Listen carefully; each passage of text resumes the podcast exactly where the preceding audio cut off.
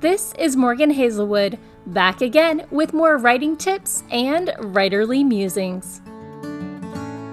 Today, I'm here to share with you my final panel from Balticon 53 The Future of Podcasting.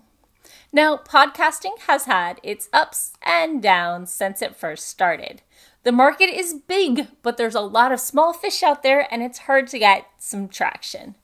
At the titular panel at Balticon 53, Mark Redfield, Mike Luoma, Philippa Ballantine, Christiana Ellis, and Fred G. Yost discussed where podcasting has been and what they hope and fear we'll see in the future.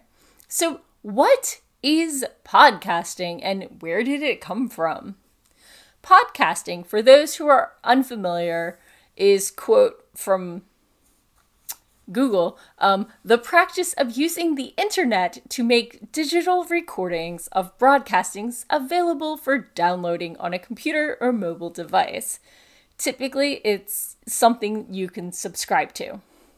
Traditionally, these were audio only, but some are on YouTube. Caveat I do have a vested interest in this topic, the Anansi Storytime and other Legendsmith productions that I help voice are podcasts. And technically, you could argue that this vlog is a podcast, especially since I've been considering downloading the MP3s and uploading them on a server. But anyway, let me know if you want me to. But anyway, mini podcasts grew out of the audio dramas from radio of yesterday, and these really capitalize on the strengths of the format. Some grew out of blogs, surprise, surprise, and some grew out of more traditional radio or radio talk show approaches. So, podcasting itself has gone through several phases. It started off as a nerd thing, and then it was, oh my God, there's podcasts everywhere. And now we're getting to the point where people are like, oh yeah, podcasts, they're normal, like TV. So, podcasting is at this point far more democratized than traditional media. But there is the fear that as it gets bigger, it will become more corporatized, regulated, and controlled, like the internet. So, where is podcasting going? To the best of my knowledge, none of the podcasters were time travelers or gifted with foresight, so all of these are clearly educated guesses, wishful thinking, or fears. So, first, there is a lot of fan content. Some imagine that will only grow. There is a feeling that the podcaster clubhouse was invaded by infomercials, but the money's not there, at least not right now. So this may be temporary. Uh, niche marketing, however, with the big bucks from the corporations, is a much bigger concern and it's competing with homegrown content. If I had a producer and music and a sound guy, this would probably look better and more polished, and someone else would be writing the script or something or editing it. Corporations and old media, for the most part, though, are just porting stuff wholesale, and this doesn't always risk work, um, and they are risk adverse, so that might help keep them out of the podcast market for a little while longer. Patreon is already helping support podcasters or at least help subsidize some of the equipment. Very, very few podcasters are making a living off this. Subscriber podcasts are definitely coming to other medias. Some are now on a podcast thing called Luminary, which I know very little about, but it was mentioned during the panel. So there's a link below. Podcasting is becoming mainstream, as I already mentioned, and there is the fear um, in the future that a lot of the popularity is driven by commutes. Commuting stinks, and a lot of us have very long commutes. As self driving cars and work from home become more prevalent, the audience might shrink.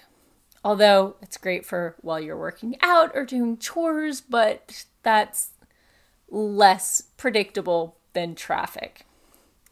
So, Tips for podcasters First off, of course, is you need consistency. Uh, publish regularly if you can, uh, and pick a tone and voice. Have people know what they're tuning in to listen to. If you change up your tone and format all the time, you're going to lose viewers because they're not going to know what to expect. Secondly, don't be generic. You have to show your passion. Third, don't chase trends, grow your community. Don't be like, oh, hey, the people are over there. They're, they're just going to stay over there. You want to to interact with the people who are there and i like interacting with you um, so professionals having fun does a lot better than a clean, polished lecture. Where do I fit on that spectrum with my blog and video format? Let me know if it's working for you. Clearly, you're watching, so hopefully it does. Um, another tip for podcasters tip five is don't tie all of your media into one service. The host might change the rules and flush your content. Thank you, Tumblr. Or they might decide that you've violated some terms of agreement or someone's reported you even though your stuff is totally fine and your content gets deleted. Have backups. And another tip is if you record a long segment, don't be afraid to break it into sections. A part one and a part two can be good for driving more viewers who might have missed the first one to listen to parts one and two. And that was the end of the panel. There's only so much that we can know about the future. Let me know what you think the future of podcasting looks like.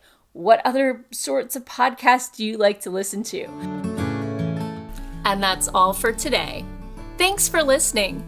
If you enjoyed this episode, hit that subscribe button and share it with all your friends. It goes a long way towards helping people find me. And I'll be back again next Monday with more writing tips and writerly musings. Bye bye.